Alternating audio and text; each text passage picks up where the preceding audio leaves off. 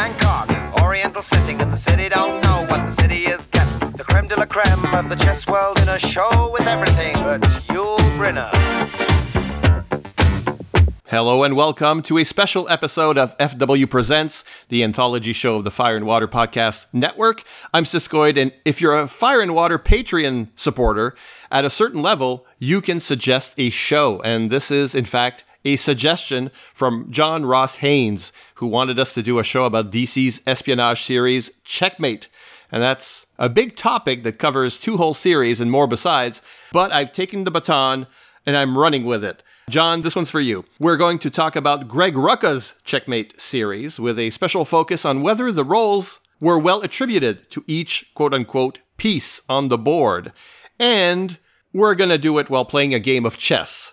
Queen's Gambit, eat your heart out. So across from me at the other end of the chessboard is our good friend and host of the Fanholes podcast, among other things, Derek William Crabb. Hi, Derek. Hey, what's up, Siskoid? How's it going? This is a kind of high concept show. Am I Eclipso and you're Dark Side, or am I Dark Side and you're Eclipso? I am the Phantom Stranger and you're Dark. this is Legends. We're in Legends. Chess, not HeroClix, but uh, the, the principle's the same. So the idea is that we'll, we'll actually play a game of chess while we talk. So you will be hearing, if you're good at visualizing chess moves, then you can then you can sort of imagine it in your mind. But yeah, so right away we uh, we let a computer choose which side is which, and I have gotten the white side. I'm playing black. You're black, so uh, I'm intel and you're ops in this scheme. Let, let me just make an opening move then. Let's see, pawn to d4. Knight to c6. All right. So while we're while I'm pondering on this, uh, before we talk about Checkmate the series, let's talk about chess a little bit. You know, it recently took pop culture by storm through uh, the Queen's Gambit miniseries on Netflix. Became very popular. Uh, but where did it start for you? For me, I feel like it started with my parents. I mean, my dad taught me how to play chess. Me too. Me too. I remember we had one of those like fold up travel chess sets and it was magnetic on the top so like all the pieces you know would stick to the board and everything and you would unfold the board and there'd be all these nicely magnetically you know chess pieces would be stored inside it this is not professional or anything. this is, you know, I, I, I played chess for fun. Uh, I would often lose to most people I was playing against. But uh, for the most part, I think my keenest memories are I played chess usually with my dad or my mom or something like that. Um, and then I think when I was in college, I played with some friends. So I had some close friends that I played chess with. That's essentially my short term history with chess. But I mean, I, I enjoy the game. I feel like usually it's a in fiction it's a shorthand for intelligence and, and perception and, and, and that whole kind of thing. You know, the idea you're supposed to plan things out, you're supposed to be, you know, two or three moves ahead, you know, all that kind of stuff. You remember what age you were when you started? Uh, probably like I, you know, pretty young, like maybe like 10, maybe 12. I don't know. I'm, I'm thinking like, you know, around the same time I was really discovering comic books. So maybe, you know, 87, 88, something like that. Yeah. Well, I'm sending a knight to C3. And, and for me, I think I was a little older because anyway, my memory is that my dad taught me like the memory is in a certain house, which would make me 11 or 12. Okay. And I, I got a, uh, a chessboard out of it, uh, which I still have, a wooden chessboard. I had that same one you talked about for the car, the, the magnetic one. So I remember having that little one as well. Uh, I no longer have that one. But my memory is that my father taught me, and then I taught people because in middle school, which would only have been a couple of years later, I think a math teacher sort of encouraged us to start a chess club. And because I was one of the kids that already knew how to play, I taught a whole group of kids my age. I don't know, we had like certain periods of the library and that's what where we would do it. It didn't take long for them to be able to beat me. So I was a good teacher, but I, I've never necessarily been been good at it. I've never really applied myself too much. Yeah. Yeah. So knight to d4 takes pawn. My pawn, no.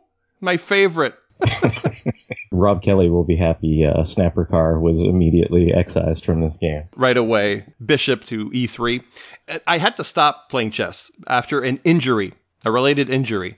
So uh, the story goes that uh, when I was in 11th and 12th grade, I was playing a lot. I was playing, I don't know, three, four games a day with this particular friend. He was the guy that, that was always at my place so he could read my comics but never bought any. That guy. Uh, and we played a lot of chess. And, uh, and, sometimes he won and sometimes I won, and it didn't matter, really. V- very, very equal. And then one day, I think it's probably in December because it's close to Christmas, because I had the wound at Christmas. I won a game. He seemed more angry than normal, and I kind of chuckled, and he said, Don't laugh. And so that made me laugh. So he, uh, he went after me. He okay. just got up and went after me. So I ran off thinking this is all still a joke and we're inside my home. And I ran like to the living room, uh, laughing. At that point, I had the giggles. And then in front of the rest of my family, he grabbed me, picked me up, and pile drive me into the floor. So he, Jeez. my glasses were were flattened. I had cuts from the from the rims around my eyes and uh, he never paid for the replacement pair. That was like the end of the friendship, basically. But yeah. uh, I lost my partner, and then kind of my taste for it. yeah, it can be dangerous. That's uh, well, I'm, I'm, glad you're still into the comics because the the mooching the comics didn't affect uh, that enjoyment, but that kind of sucks. That like, I mean, I, I don't have any like stories like that. I mean, basically, it's just I, you know, I, I think I, I don't know if I stopped for any particular reason other than kind of what you're describing, like the the partners. It's like I was, you know, I was away at college and things like that. So, you know, I didn't often play chess with my parents if I visited them on holiday or things like that. And the person that I mainly played with at college, I think we were we were pretty close, like you know, for I don't know, like sophomore, you know, freshman year and stuff like that. But I think we sort of drifted apart, you know, towards the end of that uh, four years. So I think after that, I just didn't play too much period just because there weren't there weren't too many other people I knew that were interested in it. I think I tried to incorporate chess into like screenplays I wrote here and there and that's me going back to the whole, you know, oh, this is establishing this character has some form of intellect, you know, they're not a dullard, you know, type thing or whatever, but that's that's basically it. It's sort of like that for the for the series that we're going to talk about where there is a shorthand as to the piece you're going to play and the, the whole idea of this espionage group that is planning missions, and so it's all very strategic and tactical. And so chess becomes their their metaphor. So, do you have a uh, an origin story for Checkmate the series? Were you into the original one or just this new one? I was trying to figure it out. Like the the two things that stood out to me, and I can't I can't lay my finger completely on it, but w- when I looked at the original series, because I did read the original series, the two things that stood out to me, like because this is the heyday of me being a a sucker for events and crossovers and things. The the things that stuck out to me were the invasion tie-ins, and I loved the Janus directive for sure. Like I I read all the issues of it because I was pretty big into Suicide Squad and some of those related titles, Firestorm, you know, like what Captain Atom, like some of those titles that tied into it. And I think because of that, you know, then it was like natural to pick up Checkmate because that was part of the. And I do remember the invasion covers, like especially that cover of the the knight, you know, like shooting his gun on the front of the cover. And, and I always thought that was a, a really cool design. Like, I'm kind of sad that they never made like a, like a DC Universe Classics figure of the Knight figure. Like, mm. I always hmm. thought that was a really cool, it's a very sleek and cool design. So I, I did appreciate that. So I read that, and I think this might make people chuckle because I, I, don't know if this is proving or disproving a Batman phase, but I, I, think I always used to know Harvey Bullock as that guy from Checkmate before I knew him as like a as a Batman like you know supporting cast member. So like that uh, because I, I think I think Checkmate was my first exposure to Harvey Bullock. So like that's kind of amusing to me because clearly he's a Batman character first and foremost. But I think when I rolled onto the scene. I just I was introduced to him as as you know a member of Checkmate and everything. But as far as the the volume two that we're specifically talking about, I mean, I'm trying to remember. I I think I must have lost track of it at some point, but I know I was reading it real time. I mean, I I liked reading Greg Rucka's work, and I don't know if this is uh, putting the cart before the horse, but I mean, I I thought he he usually writes things with a, a great amount of intellect and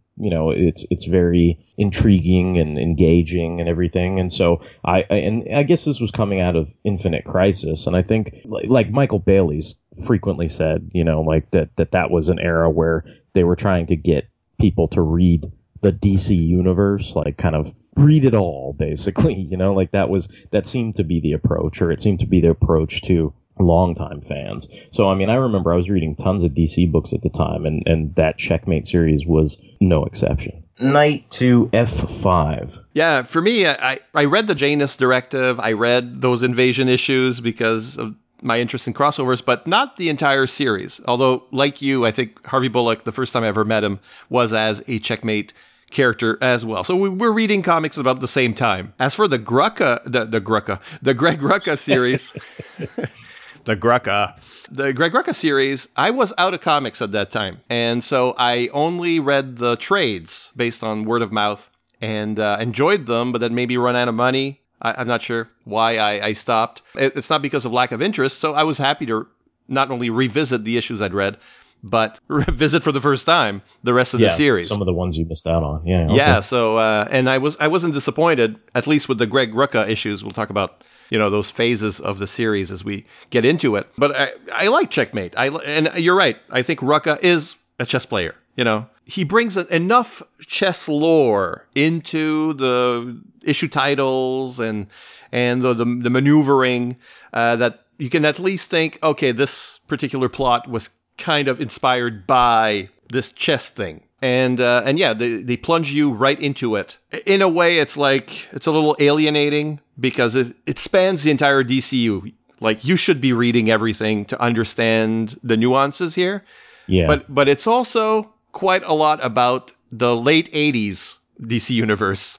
You know, elements of DC uh, of DC's uh, Suicide Squad and Justice League International and and the original Checkmate are all like in this mix you know that was uh, a great time for DC Comics for me. So I, I, didn't feel lost. I think that's one of the attractions to the Volume Two book. I mean, I, at least it is for me because, like I was saying, I mean, I, I frequently read the Ostrander Suicide Squad book, and I really, really loved it. So I guess if this was an attempt to recapture some of those elements, uh, it, it succeeded in sort of uh, reeling me in, you know, if I'm the the long time, you know, fish or whatever that they're trying to capture. So pawn to f4. So we are going to talk about the the, the series itself. We've reread it, both of us, including to some chagrin, the uh, the three outsiders issues it crosses over with. I grumbled at it, but it, I mean, at that point, uh, it's Judd Winick, it's fine, and it was all of a piece written by these two writers together, so it's not a big problem. Uh, are there storylines, characters, elements of the premise that you would like to highlight? Sure. And then uh, knight to e3 takes bishop. the elements that I mean, this is an ensemble cast. Like you said, you, you have to be familiar with all kinds of DC continuity and lore to sort of keep up. This is a I guess what I'm trying to remember what they call it on DC OCD, like a launcher or something. Like, oh yeah, like yeah. Infinite Crisis launched this series, right? So, so you sort of need to be familiar with like the OMAC project and all that other stuff. But I mean, when it all comes down to it, if they were going to cast like a movie star in a checkmate movie and and it was you know mainly the Rucka written issues, I would say that the main character is Sasha Bordeaux, and and mm-hmm. and probably ancillary would be you know Michael Holt, Mister Terrific. So like I, I don't think you can talk about this series without highlighting those characters. I mean, even though it's an ensemble, I would say those are essentially the main characters. I mean, they're the characters you're supposed to root for, I suppose. You're supposed to like. I mean, Rucka created Sasha Bordeaux, so there's a. Usually, I will say this sort of derisively when it comes to say like Brian Michael Bendis and and Jessica Jones or even Jessica Drew Spider Woman that that those characters are his pet characters, and if he was not on the book, they wouldn't be so heavily focused on. And there's an element to Sasha Bordeaux that that's very true of with Greg Rucka, but like I, I feel like she escapes my derision. I don't think of her as a pet character, but I think it's Greg Rucka's baby. You know what I mm-hmm. mean? Like like he put a lot of love and care into the character. She started out as kind of a I guess you'd call her a Batman supporting character. She was Bruce Wayne's bodyguard, and then in Infinite Crisis, she gets this OMAC upgrade, and that's where she gets sort of leveled up into being, you know, one of the I guess metahuman members of this iteration of Checkmate, you know, and and I almost feel like I mean some some of it kind of got lost somewhere along the way, and you start to question like I, I feel like you're supposed to, right? But you have these moments where you're like, well, what's the difference between Sasha Bordeaux and say Amanda Waller, like she's the black queen and Amanda Waller's the white queen. But in terms of like their objectives, their morality, like who they are, who they want to be, you know, like that kind of thing, it's one of those things where you, I mean, I, I don't think you can talk about this series without discussing Sasha. And you know, unfortunately, I think like once once Rucka leaves the title, it's kind of funny to me because it's like she kind of vanishes, you know. And it's like, well, it's too bad that because it seemed like there were people that had certain care for her afterwards, but for the most part, I mean, it seems like if Rucka is not there to steer the ship, that that character loses some of her oomph. And and I, I feel like she was supposed to be, I guess, I don't know, like the the seven of nine to uh, to any person's Janeway, whether it's you know Alan Scott or or Michael Holt or whoever. You know, like she should be offering these counter suggestions and implementing certain things, but it's not always to the preference of of the people that she works with but they they all seem to recognize that she has a unique way of getting things done and she does get them done. So, you know, there's plenty of characters to talk about that I really love in this series, but I, I, feel like if there's anybody that you need to talk about, it's it's Sasha. Pawn to H4. In a team like this, where there's going to be characters from all over, some characters are pre-existing. And she was pre-existing sure but you need to fixate on certain characters whose story this actually is in many ways. I think the characters that are kind of created for this story for this title or are you know meant to advance their story she's definitely among these. I think uh, the new mademoiselle marie as one of the yeah. knights is also a very very much of this series uh, and several others. Whereas, you know, you could read Mr. Terrific in JSA or uh, in other places as well. So it's not, yeah. or Fire has, has had a long career. So uh, yeah, it's definitely about her. I like the seven of nine comparison because she also has implants. It's oh yeah yeah yeah yeah. I, I was thinking of it more in terms of a morality, but but you're absolutely right. Like the the Borg and the OMAC kind of uh, implants. That there's there's something there where you could definitely compare those two characters. Pawn to E6. You know, you mentioned fire. I'm, just going to take the opportunity. Like, she she has had a long career, and I, I think you know th- this is one of those unfortunate, sad factors of this era of DC Comics. But if you're a fan of the JLI, you know, if you're a fan of the the bwahaha, like mm-hmm. this is kind of like their their dark, depressing twenties, as I like to call my own. They went through like all this kind of turmoil and hardship, and I think at least when I was reading this for the first run, and I, I found myself drawn to her as well, you know, rereading it. But it was one of those things where it's a familiar character, but you're kind of rooting for them to escape that hardship, you know, like because you you have the previous care from another series and I don't I don't know if that comes across if you come to this fresh. You know what I mean? Like I brought my baggage with me and I kind of was like, "Oh, I love Fire. Like she's part of one of my favorite incarnations of the Justice League." And so so I I was kind of like hey, I want to see her be happy, right?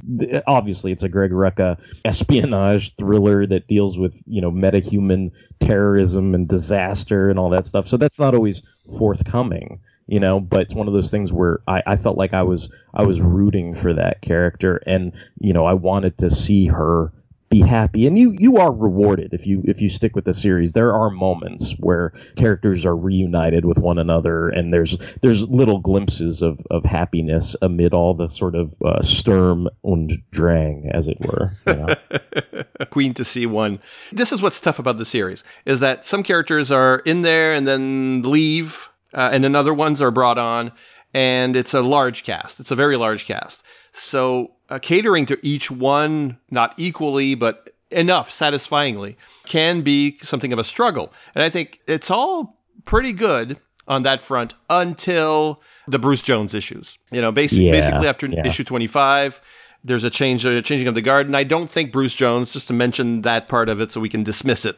Uh, but the new characters that come in just never really pay off, and we'll see when we talk about you know each piece. It's weird because uh, uh, I, I am going to use this as an opportunity too for some of my thoughts that you just sort of uh, I guess triggered or whatever. Mm. But like Rucka, I feel like, and and this could be a detriment, and this could be a uh, something that I'm using as praise. So take it whatever way you want to.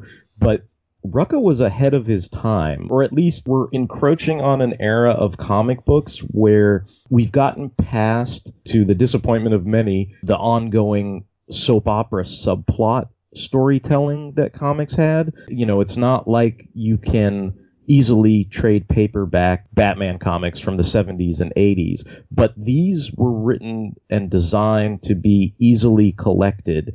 And I think Rucka had a, a cast of characters that was very, I guess, you know, forward minded and also like the the way the stories were structured obviously you know this is the vernacular we use as fans but i mean all these issues were written for the trade.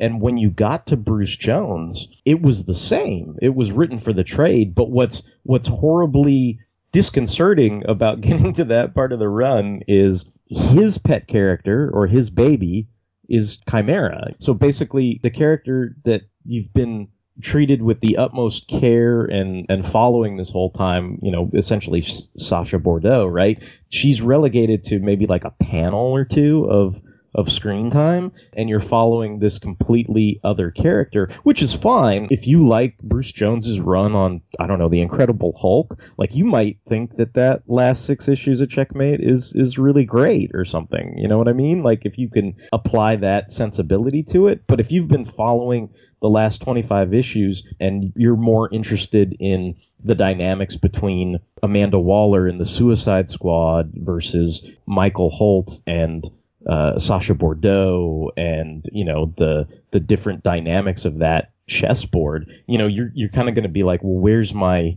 intrigue? You know, there's there's not there's not a whole lot of intrigue. You know what I mean? It's it's more like it went from being the Queen's Gambit or you know the manga Death Note to Universal Soldier or something. You know, like where it's like yeah. I don't know the tone like completely shifts. Yeah. yeah I mean, there's no surprise. It's a monster story, but also that character Chimera is really outside the hierarchy of Checkmate and he's fighting these kaiju monsters and and then the global guardians show up.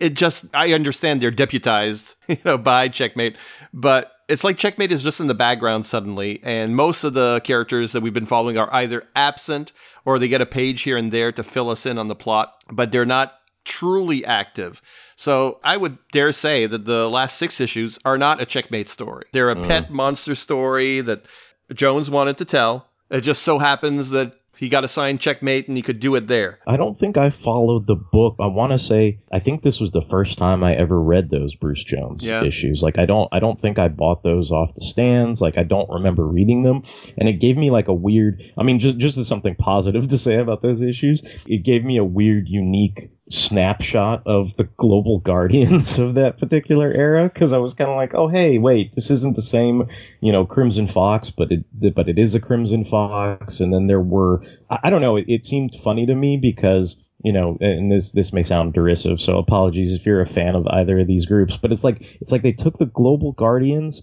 and then the um what is it, the new guardians or whatever, and they like they like smushed them together, and I'm like, wow, two yucky tastes that don't go great together. Like I don't. I was just like, yeah, no, it, I don't. I don't know that. I don't know that that's gonna fix anything or get any any new fans. I mean, I mean, eventually, like a lot of these poor guys all get slaughtered anyway because nobody cared about them. Yeah. But, but I, I just thought it was funny because I was like, wait, you're merging like two really like because I was like, wait, Gloss is in this and what? And I, yeah, so I was like, okay. Yeah, no, I, I don't I don't think it's necessarily on model either. But the reason I, I want to bring it up is because it it feels like the series is unfinished. First of all, there's like characters that are added to the cast late in the game, and then Rucka leaves the book, so they never really do anything. Like their their purpose is is, un- unknown. But more than that, I think that once Bruce Jones comes in, it doesn't feel like a checkmate story, and then checkmate ends, and uh, I know checkmate is still around. You know, from that point on, it's in yeah, the background. Yeah. It made me feel, and this is this is a compliment. Greg Rucka made me feel like Checkmate was so rooted and so intertwined with the DC universe that it not having its own book told in this style and with these stakes feels like there's like a gaping hole in the DCU. It does feel that way. I have some weird thoughts about that. Like it seemed like Rucka had two really big stories he wanted to tackle. Yes. The, the first story was the the Kali Yuga Cult of Kobra, you know, running story where they open with that, they get the undercover agent into Kobra, and then it kind of gets forgotten about slash abandoned because of the way this is written for the trade and they move on to some other trade stories and everything. And eventually, like way late in Rucka's run towards the end, like we're saying, it ended with issue 25. They do the kind of, okay, now it's time for the big showdown. You know, it's, it's going to be checkmate versus the cult of Kobra and they bring in, you know, the Justice League and the JSA and Superman's there. And it's this, you know, it's this huge kind of deal and everything. And that was one of the main, I think, stories that Rucka had in him to tell with Checkmate. The other one, which I think I was actually more intrigued by, is, you know, because it had elements of the Suicide Squad in it, was this kind of underplay between the different political factions within Checkmate. And, you know, Amanda Waller is there, so she's, they have rules, they have, you know, the rule of two where, you know, it's supposed to circumvent, you know, the way Maxwell Lord took over Checkmate and, you know, there's, there's two metahumans and there's two I guess standard humans or whatever, you know, non-powered humans, and it's supposed to be a, a system of checks and balances, but they're they're constantly finding ways to circumvent the rules or bend the rules or work around the rules, and that's that that's all very, I guess, chess-like in a way, right? Like, I mean, I guess you can't bend rules in chess, but like there's there's tricks if you know how to how to use them, right? Queen to h4 takes pawn and your king is in check. Great. Uh, I'm really playing very badly. and so are you, because y- your, your knight has been on my queen for a couple turns. And it would have been an easy uh, get. But also, yeah. this is the first time I realized that the piece I think is the queen is actually the king and vice versa. it does. It's not just you, because I think when I first looked at this program, I was like, I thought that was the king, and this is the same thing. So there's two chess games being played in the series. And that's what I think is interesting because there's the they're playing against Kobra, you know, that there there's that chess game which is a lot of moves and counter moves. And then there is always because of Amanda Waller, there is that inner chess game which actually makes mm. more thematic sense because it's black versus white.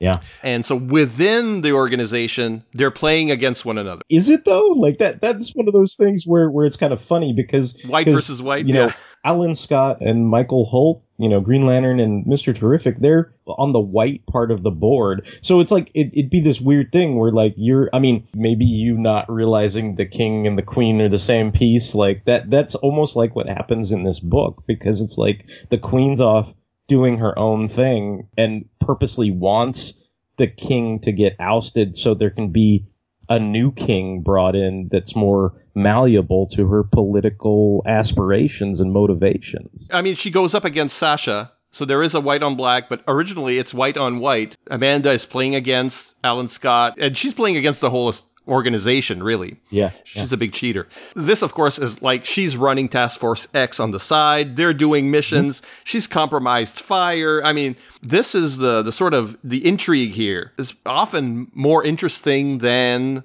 the plot versus Kobra. And and if you're if you're familiar with those characters, I mean there there's a lot of payoff with that as well, right? Because so she gets to bring back, you know, Rick Flag and Bronze Tiger and Deadshot. So if you're a fan of the Suicide Squad, like you get to relive some of that through all those characters. And then you've got um Pawn to G3. A lot of the different espionage, I guess, top dogs in the field coming into this. So like, you know, King Faraday is the White Queen's bishop, you know, and then, you know, there's there's the interplay between like Sarge Steel and Sasha Bordeaux. Like, so if you're familiar with a lot of those characters, whether they're, you know, imported from Charlton or, you know, longtime DC super spies, they do get incorporated into this chessboard. So that, I mean, that, that's kind of fun too. And I like the, the smaller stories as well. You know, it's like whenever they do like a little, uh, like the whole bit with the Castellan, where they have the master jailer and they show how they, he protects their castle from invasion. And then it turns out that that looks like a little spotlight, but it's also attached to the bigger story of Amanda Waller. Like she's using that opportunity to to get into the mainframe and and then the one with Mademoiselle Marie as well. There's a spotlight with that character and showing her legacy that goes back to the Renaissance. I felt like uh, Queen to h1 takes rook. as soon as I moved the pawn, I realized, well, no, wait, the rook could have just eaten the queen right there. We're abominable players. Uh, you know what it is, though? I feel like chess to me is very tactile. And seeing the board in 3D in front of me, like I should have set up a, a wooden board because I feel like the top view on a computer is just not the same. It is not an excuse for my poor play. But that said, while I'm trying to untangle this mess, doing basically, I wanted to run. I'm not, I wanted to play aggressively, but I'm playing defensively. So uh, knight to f3. Yeah. So I, I think this is a good series with a lot of like long running storylines, shorter storylines, and it all pays off in the end, the end being issue 25. But do each of these pieces, and you've already gotten into it with, with Waller and Sasha spe- uh, specifically, as to what, what their role is on the board, if we imagine a board. Uh, pawn to h5. Sneaky. If we look at that organization, checkmate, is it thematically consistent with the chessboard and does Rucka actually use the characters in that way, in the proper way?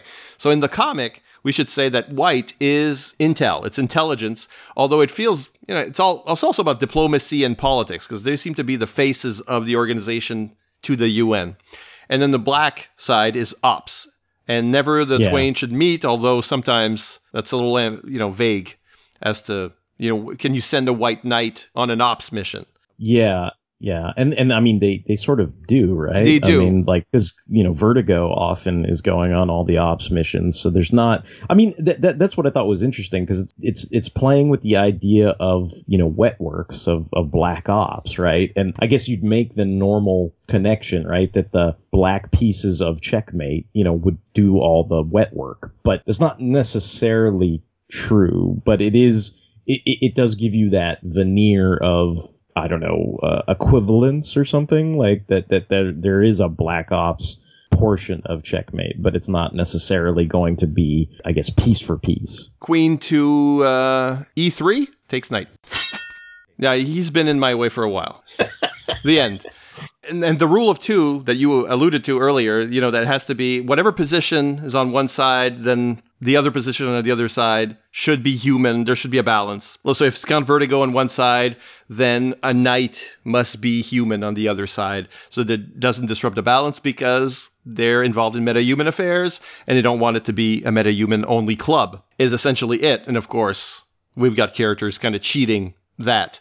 But the mirror of it, I think there is a thematic underpinning to that, the mirror. Because we're playing it now, and what's odd about a chessboard is that our king and queen are mirrors. You know, they're not set up the same way if you're black or if you're white, from your perspective. They are a mirror of the other side. So sometimes your king is on the right side, sometimes your king is on the left side, depending on which color you're playing. And this is actually a, a colonial corruption. It's a European innovation because the, the original Indian game didn't have that mirror effect. It was, uh, and, and I mean, there was a lot of differences. Like you couldn't do that two step uh, opening move for a pawn. Most pieces could only move one or two, couldn't go all the way to the end of the board. You know, they had to move in, in smaller increments. But the Europeans felt this was too slow. So all the innovations, what we know as Western chess, what we're playing now, is a faster variant. Knight to E e7. So the mirror idea, I think, comes from there, where you're, you're staring down the analogous piece on the other side. So good on Rucka on this. And white moves first. I mean, Amanda Waller is certainly an instigator of a lot of shit. Yeah, no, that that definitely is true. It, it's funny though, in some ways, like I guess Alan Scott moved first in a lot of things to where he I don't know, it's weird. Like in some cases I feel like he's like the king where he's very reserved and can only move, you know, a single step in any direction. But then in other cases, like I mean he, he does make a pretty bold move, but then that gets like him knocked out of the book. Yeah. I guess for having said all that, I mean, Mr. Terrific is not hobbled or, you know, incapacitated or anything. I mean, uh, for everything that Amanda Waller sets into play, I, I think the way it's written, you think they're on the defensive, but I think part of his stratagem is to make them think he's on the defensive when in reality he kind of sees the board, right? Because he's one of the smartest guys in the DC universe. So I, I think I think he kind of knows two or three moves ahead, whereas maybe they're they're only thinking of the next move ahead. Pawn to a3. One of the things that is true, I guess, in the intelligence world, I would imagine, is intelligence first, ops second. You know, you first you gather the intelligence, and based on your intelligence, you plan the op and you execute the op. So the black and white idea here uh, works in that sense. Pawn to g5. I will rock. Will it let me rock? Okay, there we go. Uh, or castled. uh, uh, castled is in English, right? In French, it's rock. Castle. In yeah, French, it's yeah. rock. You rock and you rock. I've rucked. And uh, okay, so, and black, I, I think black, and uh, you've proven it, since you don't have the initiative, it's better to play black aggressively because you're one step behind, except possibly my case where I've been like three steps behind the whole time. But, but, but black uh, must be more aggressive, and that that speaks to Ops and speaks to Sasha and her group. Uh, I think are more uh, generally aggressive characters. pawn to f4 takes your pawn. And puts my queen in danger. And am I going to move that? Yeah. Queen takes pawn on f4.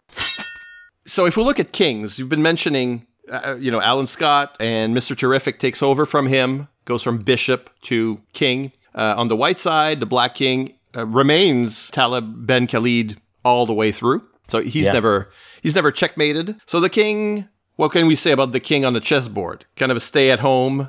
Knight to g6. You know, doesn't move much. See, I was wondering. I mean, I know there's people that have, you know, opinions on superheroes should kill, superheroes shouldn't kill. This is more of a espionage black ops thing. There's there's gray areas where there there's certain you know sanctions that take place and everything.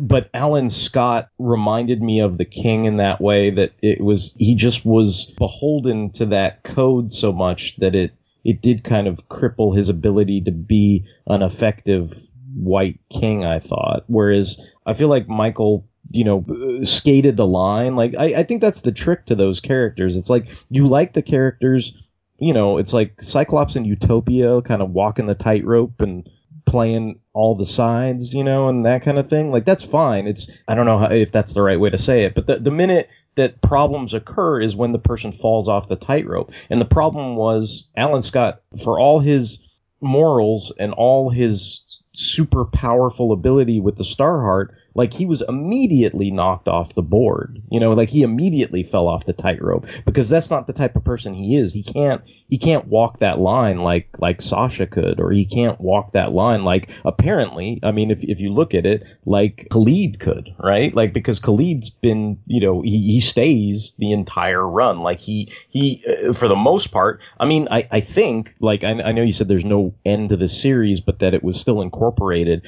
If if I recall correctly. Fire goes back for his help in Generations Lost, that weekly series that Winnick wrote. So, like, he continues to be the Black King long after the series is over. So that, I mean, that, that would speak to his ability to, to sort of walk that fine line and kind of play politics, not be played by them. Queen to h4. It's the idea that they that this is a character that must be put in check, that must be checkmated, you know. And Alan Scott gets checkmated. The other two don't, at least not within the, the life of the series. Knight to h4 takes queen. And pawn takes knight.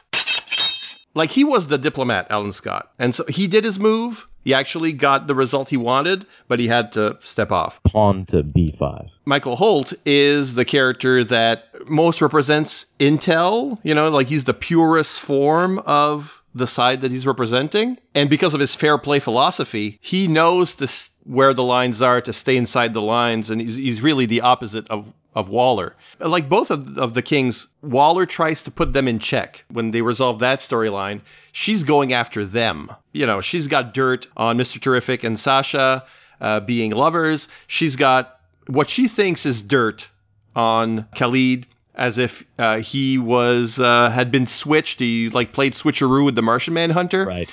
But that's all a trap to Yeah. get her off the board. So, like, that's a very fun chess game that's going on there. Yeah, and I I think that's that. I guess that's part of what I was getting at. Like that's I think the story that Rucka had the most fun writing, and and that we as readers probably had the most fun reading. Mhm. But I think I think once it gets to the point where the trap has been snared, and then you know they basically once Negative Woman replaces Amanda Waller, like I mean, even though Rucka gets to finish his arc on the Cult of Kobra, like I, I think there's a a lot more of the tension is eliminated and it becomes more about a, a kind of all hands on deck you know smash the bad guys op as opposed to the the intrigue we've been Yeah. used to We lose something when we lose Waller. I did a knight to b5 takes pawn. So let's talk about those queens. bishop to b7 You're so aggressive. Uh, and that's what I was going to say about the queen. I think the queen, because she has such a long range and a freedom of movement, uh, she is very powerful. She's very maneuverable. She's aggressive. And she gets her hands dirty because when you think of a queen, you think, well, she's sitting on the throne next to the king. And she shouldn't have any more movement than the king does in a royal thing. You know, she should be just as protected. But in reality, she goes, you know, behind the lines and, and attacks there, which I think is a great description of both Amanda Waller and Sasha Bordeaux.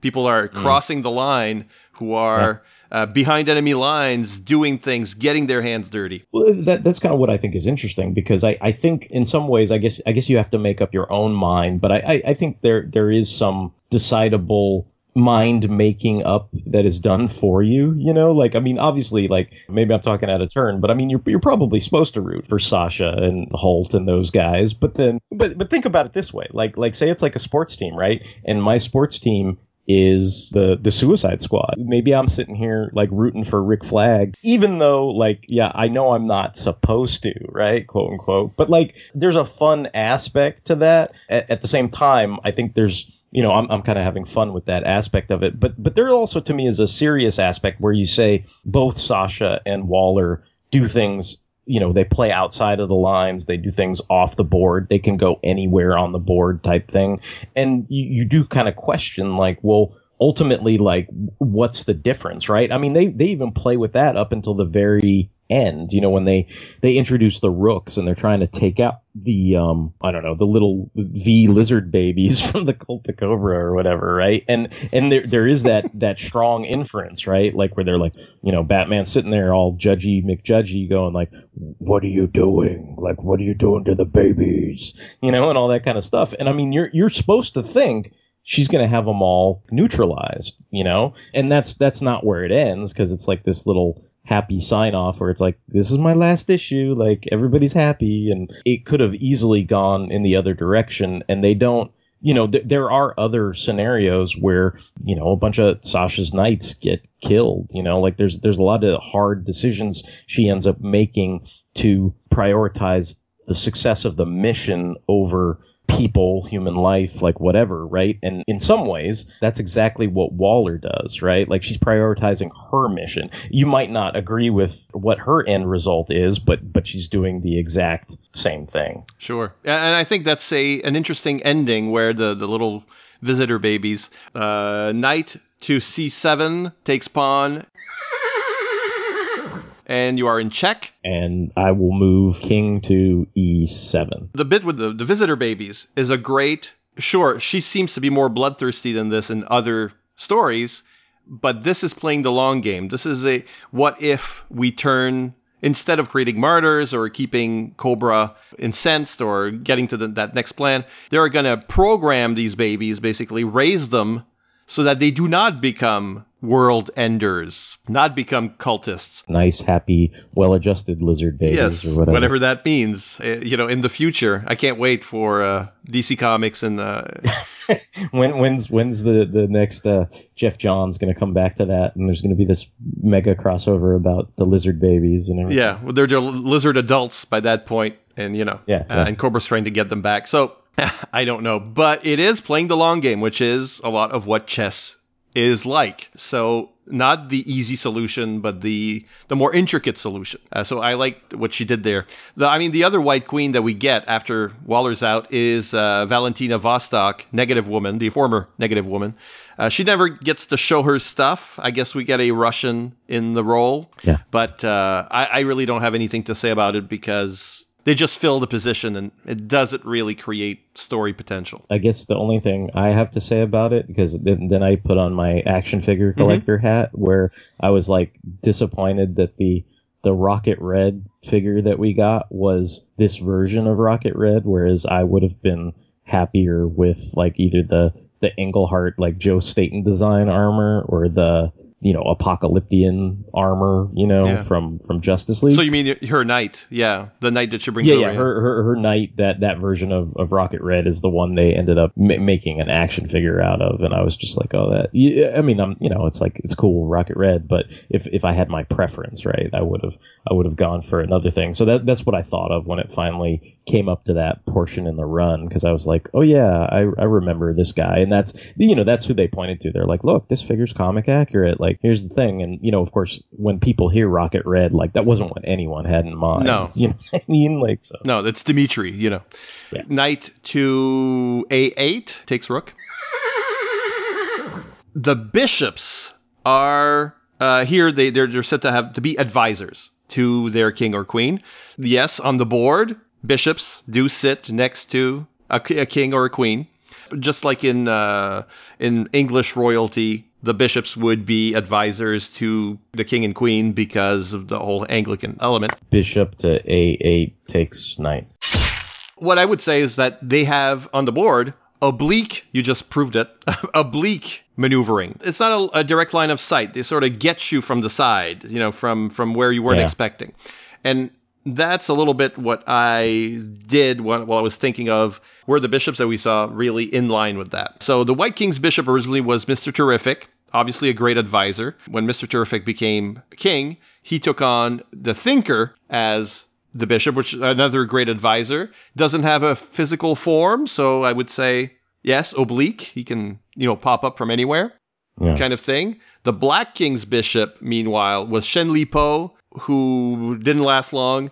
I think he was maybe oblique because he was openly spying for China. The same could be said Yeah. of uh, August General in Iron, although I do question why such a powerful meta was just a simple advisor in the series. Or was this an oblique attack forcing the white side to use a human because they put, like, you would put a, a meta human piece where you didn't want a meta human on the other side? I don't know. I don't know if that's the Yeah, no, thing. no, no. That that would seem to make. I mean, if you were if you were trying to work out logically why that was done, that would seem to make the most sense. You know, it's funny too because for me, like th- this applies more to I guess the JSA members than anybody, but I I think it applies to the August General in Iron. It's like they're part of significant superhero teams, mm-hmm. right? Like, like it's like I could understand like King Faraday would makes a good bishop because like yes he's got American interests, but America wants him there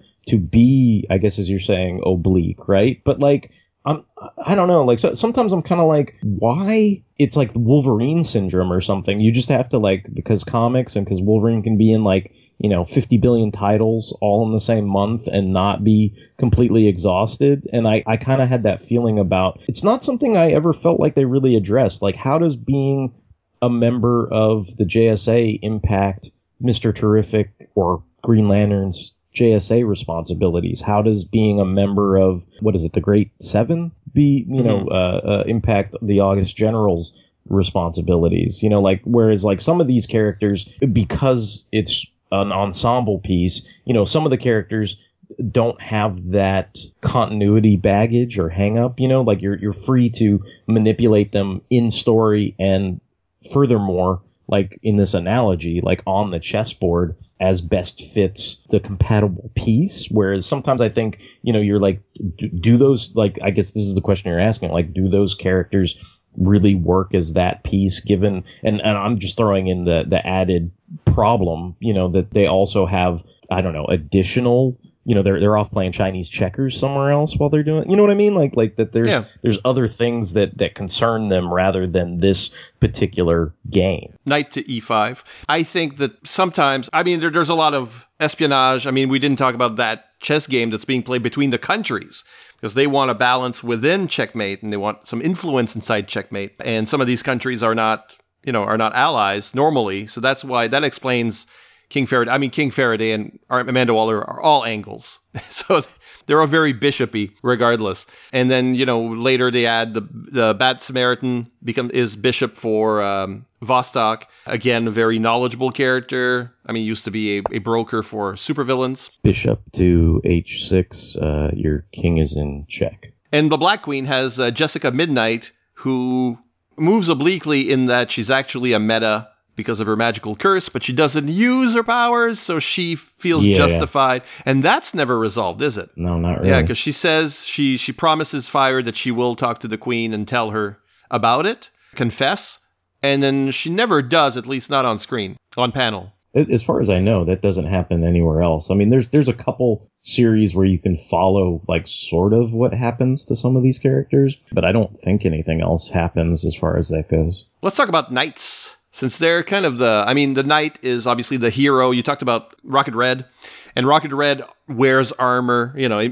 he's a perfect knight Yeah, in that sense, yeah. I mean, thematically. Well, the, the, the, knight, the knight's kind of like the, the volume one checkmate. I think that's a carryover. Yeah. Really, they're they're the field agents. I mean, they're the people you send out to to get stuff done. Basically, like they're on the mission. You know, they're working. Usually, I mean, like especially with something as dynamic as Amanda Waller's plans, like Count Vertigo is a knight at the behest of his queen's. king to be one. So they're they're very very loyal, and that's, that's like basically their their main thing. They're there to protect and carry out the orders of their king or queen. And uh, of course, there's the image of on the board. This is the piece that can jump over other pieces, uh, so it can get itself into harm's way. It can it can attack from uh, from on high. A, a few of these are actually flyers. Fire can fly. Count Vertigo can fly. So that's all part of that idea. You don't see them coming, but um, Queen to h4 takes pawn. And and the knights are not only are they loyal, but I mean they explicitly state throughout the course of the series that their main raison d'etre is to protect their king, right? Like I mean that that's frequently, you know, Khalid will go off somewhere and Fire will be like, "No, I got to come with you. You know, I got to I got to shoot all the bad guys that come after you or make an attempt on your life or whatever." So it's like there's a certain aspect where they're the bodyguard and I'm kind of like mhm. I, I don't know that that necessarily is a one for one translation of what the knight does on the chessboard, but I mean, as far as like a field agent and someone who, you know, it's like field agent slash bodyguard, you know, slash like, you know, I don't know, secret service for these guys. well, I think bodyguard works on the board because the the knight is well suited to protecting positions. So- because you're you can be behind a line of pawns and still protect parts of the board that other pieces wouldn't have access to because there's not a direct line of sight. So I think that works, you know, you know, up to a point. I mean, it's more likely that in medieval times, what the knight was, and uh, and we've got like Mademoiselle Marie in, in this is one of the human knights, pawn to e3, and she has a backstory that takes her back to a time when there was an erit- not her, but I mean the her legacy. The other Mademoiselle Maries have been protecting aristocrats. They they've been assigned to kings and queens in the past. Like she was perfect for this. Bishop to e3 takes pawn.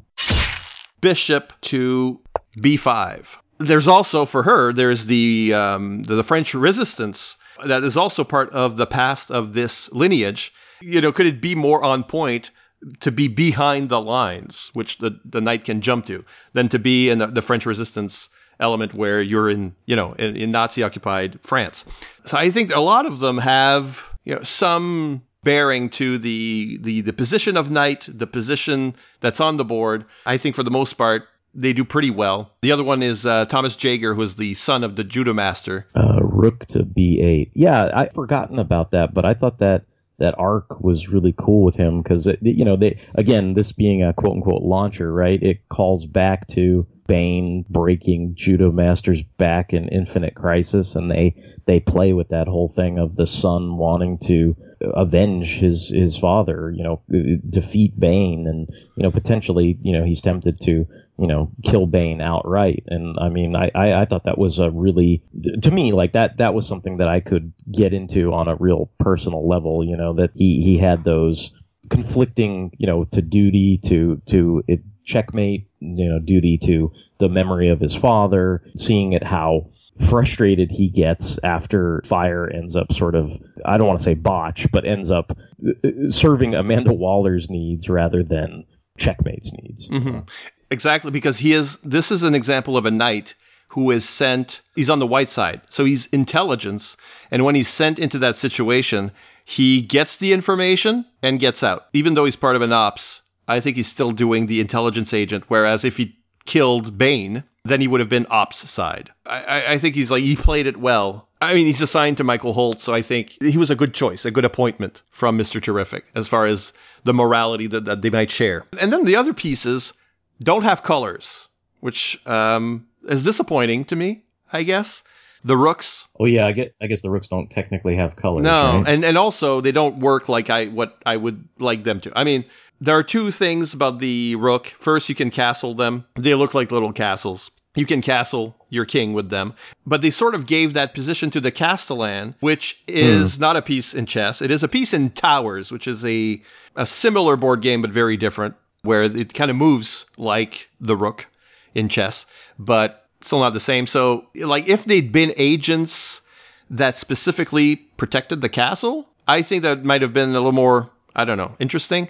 But instead, what they do represent in the in the comic is that direct attack. These are the guys that you're going to send in when all you know, last resort. They are basically a suicide squad. You know, they, they might not survive this mission. They're attacking in force very directly. It's not super strategic. It's just a, a powerful force that you're sending in.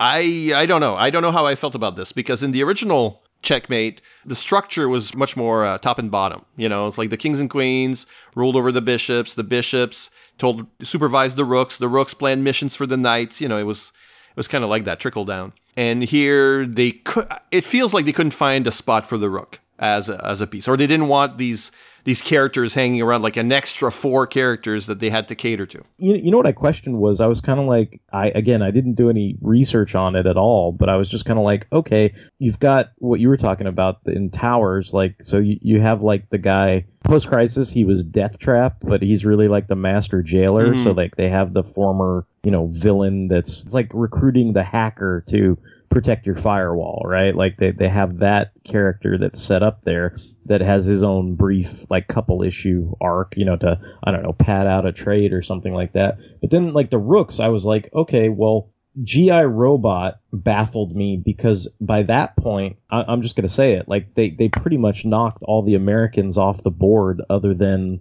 Michael Holt. So I was mm-hmm. like, I don't know, like I, I was kind of like, to me at least GI, you know, General Infantry. I'm like, that, that's kind of American, right? Like, I, I think they're I all know. because the Cinnamon obviously would be a, a, descendant of the original, but Cinnamon's a cowgirl. Gravedigger's an American soldier. Sebastian Faust, I don't know, but it's interesting that they went and got like a war character, a Western character, a magic character, uh, and then it's another war character, but also a science fiction character. So I don't know if that was like part of it because it's very strange to have these characters from the past, Rook to uh, D7 and took pawn there and put you in check. King to F6. I don't know if that that was like a uh, they were trying to do something with that. You know, like they'll do like different genres as a just uh, I don't know. Each one is its own castle. No idea but it doesn't quite fit the mood of the rest of the hierarchy. I don't know. It seemed like there were a lot of what's the best way to put it? They were mostly legacy, I guess, characters. I don't know. Like I don't know. I, I was trying to figure out some way that that translated into a rook, and I couldn't. I couldn't come up with anything. So rook to f7 takes pawn. You're in check. Just going on the offensive with a rook. Yeah. It's it's like I planned it around the show. king to e5 takes knight. inevitable. Uh, then no colors also for the pawns. The pawns are just like the staff characters. You might have pawns all over the world. They're just like your garden variety spies. There's one that the only one that we really get to know is uh, number 502, which is the guy that, that is indoctrinated into. Oh, Lu- Lucas Terrell Yes. is the guy. He becomes part of Kobra. I'd say for pawns, pawns originally are a wall of, of characters. They're nondescript. They have slow movement. They're sacrificial lambs, but they can also be queened. Although the only Yeah. queening that we see is a knight, uh, actually, in this. But 502 is a frontline agent.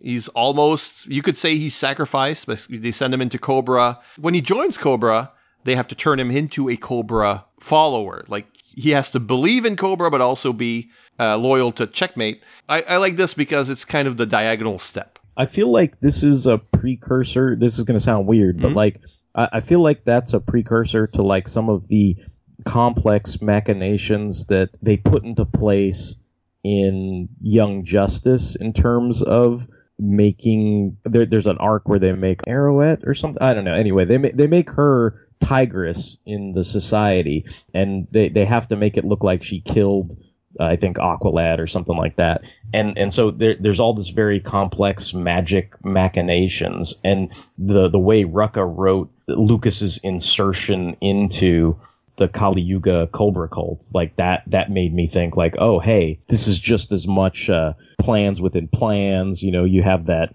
I guess TV trope they call the the Xanatos Gambit, you know, which is basically, you know, from gargoyles. But what it means, I guess, if anybody doesn't know, is like the villains lose something, but you don't realize that that was not their goal the whole time. Their actual goal was this other piece, right? So, so you know, it's like saying, oh, well, you know, you give up this bishop or this knight or whatever, but my goal was to, you know, I don't know, put your king in check or some such, Right. you know, like that kind of. Pawn to c4. So we might want to like finish our game because we're re- we're reaching the end of the show already. But uh, any last thoughts on this latest Checkmate reread? I enjoyed rereading it. I thought I thought it was a lot of fun. I think the book's intelligently written.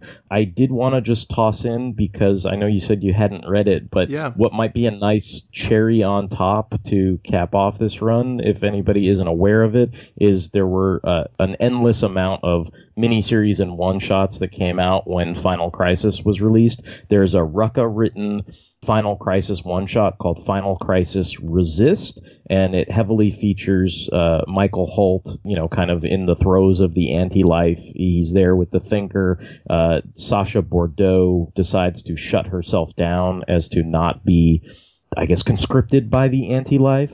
And and so it, it kind of I don't know if it wraps things up, but you know I, I did want to point it out also because uh, you know, much to the chagrin of Rob Kelly, everyone's favorite, well, my favorite anyway, uh, Snapper Carr is there, right? Like, and, and he's actually a pawn of checkmate, and they're making use of his teleportation powers in the middle of this, you know, global, you know, anti-life crisis or whatever. Mm. So I, I thought that was kind of fun because I was like, I knew I had in the back of my head, I was like, I was like, wasn't Snapper Carr a, a, a member of Checkmate? And and when I reread all this, I was like, he never came up, and I was like, did I imagine that? And then I looked it up, and I was like, oh, it's in this special. So if, if people are interested, they should probably check that out as well. And I know before the show, I said I didn't. I hadn't read it, and I haven't for this, but I did read all the Final Crisis stuff back then. I guess I just didn't get the context for it. But I did read Resist. Queen to H1, uh, your king is in check. and my king goes to A2. Queen to F1. Take queen with the rook. This is just a massacre, folks. Now, while we're doing this, I might say that when I stopped playing chess, uh, at some point, uh, I was working for a, student union at a university here, and uh, they wanted to organize a chess tournament. So I helped them out with that, which was part of my duties. And uh, and I did go and play a couple games at that point, but my entire strategy was what I call chaos, which was to make random moves that would like the, the people who fancy themselves chess masters, not masters because you need to qualify for the word master, but who felt they were potential winners Uh, pawn to H4. for those players, they thought strategically. You're always trying to figure out what the other person is doing. Uh, like you're trying to queen your your your pawn here.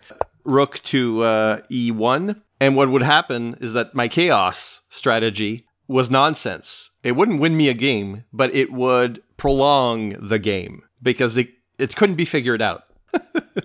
That's a thing you might try in early moves. I don't know how much success you might have with that. Bishop to e4. All right, a big strong wall of bishops in front of the king. Let's pick them off. Rook takes bishop at uh, e3. King to f4. Just just while people are waiting. The other thing I think that happens with Sasha is like she shuts herself down or whatever to, so as not to be infected by the anti-life. So I think they they have her in like in a coma for a really long time. And then I think I think at some point in the JSA they him and Doctor Mid-Nite get to revitalize her or something like that. And then I guess they share like a happy ending kiss. And then I, I don't think much happens with her until she's, I don't know, new 52 or rebirthed or whatever. So, uh, you know, Rook to h3, rook to h8, pawn to c5, king to g4, rook to h1, bishop to h1 takes rook, pawn to c6, pawn to h3, pawn to c7, pawn to h2, bishop to d7. king to f5. Oh, I've got a choice. Pawn becomes queen, Uh, rook takes queen, and bishop takes rook. bishop to b7. Uh, then bishop takes bishop. And I'm, I'm not sure we can achieve checkmate with the pieces that we have left. pawn to Oh, no! h1. Now we I've might. queened myself, and uh, yeah. So let's see what happens. I guess. Uh, well, bishop takes queen. So now we've got two pawns each and a king. I believe we can call this a draw. Um I mean, good game. Not not good game. I mean, we were distracted, doing something else, you know. But still, it was a lark to play a game with you. Why don't you tell the folks what uh, where they can find you and what else you're working on? Uh, if anybody wants to find me on the interwebs, uh, if you like podcasts, you can listen to podcasts over on fanholespodcast.blogspot.com. If you like videos about the chronological history of comic books to film, uh, you can go to the hocof.blogspot.com and check out the videos there. There you go. And on that note, we have to mention that the Fire and Water Podcast Network has a Patreon page. If you like our content, please think about making a one time or monthly donation, the amount of which will allow you to unlock rewards like suggesting programming like this one. So, again, our thanks to John Ross Haynes for suggesting it. A reminder that you can leave us comments at fireandwaterpodcast.com. You can also follow the Fire and Water Facebook page, uh, follow us on Spotify or on Twitter. The account is FW Podcast. That's it for us. Thanks again, Derek, for doing these three episodes in one in a way. Yeah, this is fun. Thanks for having me. I'd let you watch. I would invite you, but the queens we use would not excite you. So you better go back to your bars, your temples, your massage parlors. One night in Bangkok, the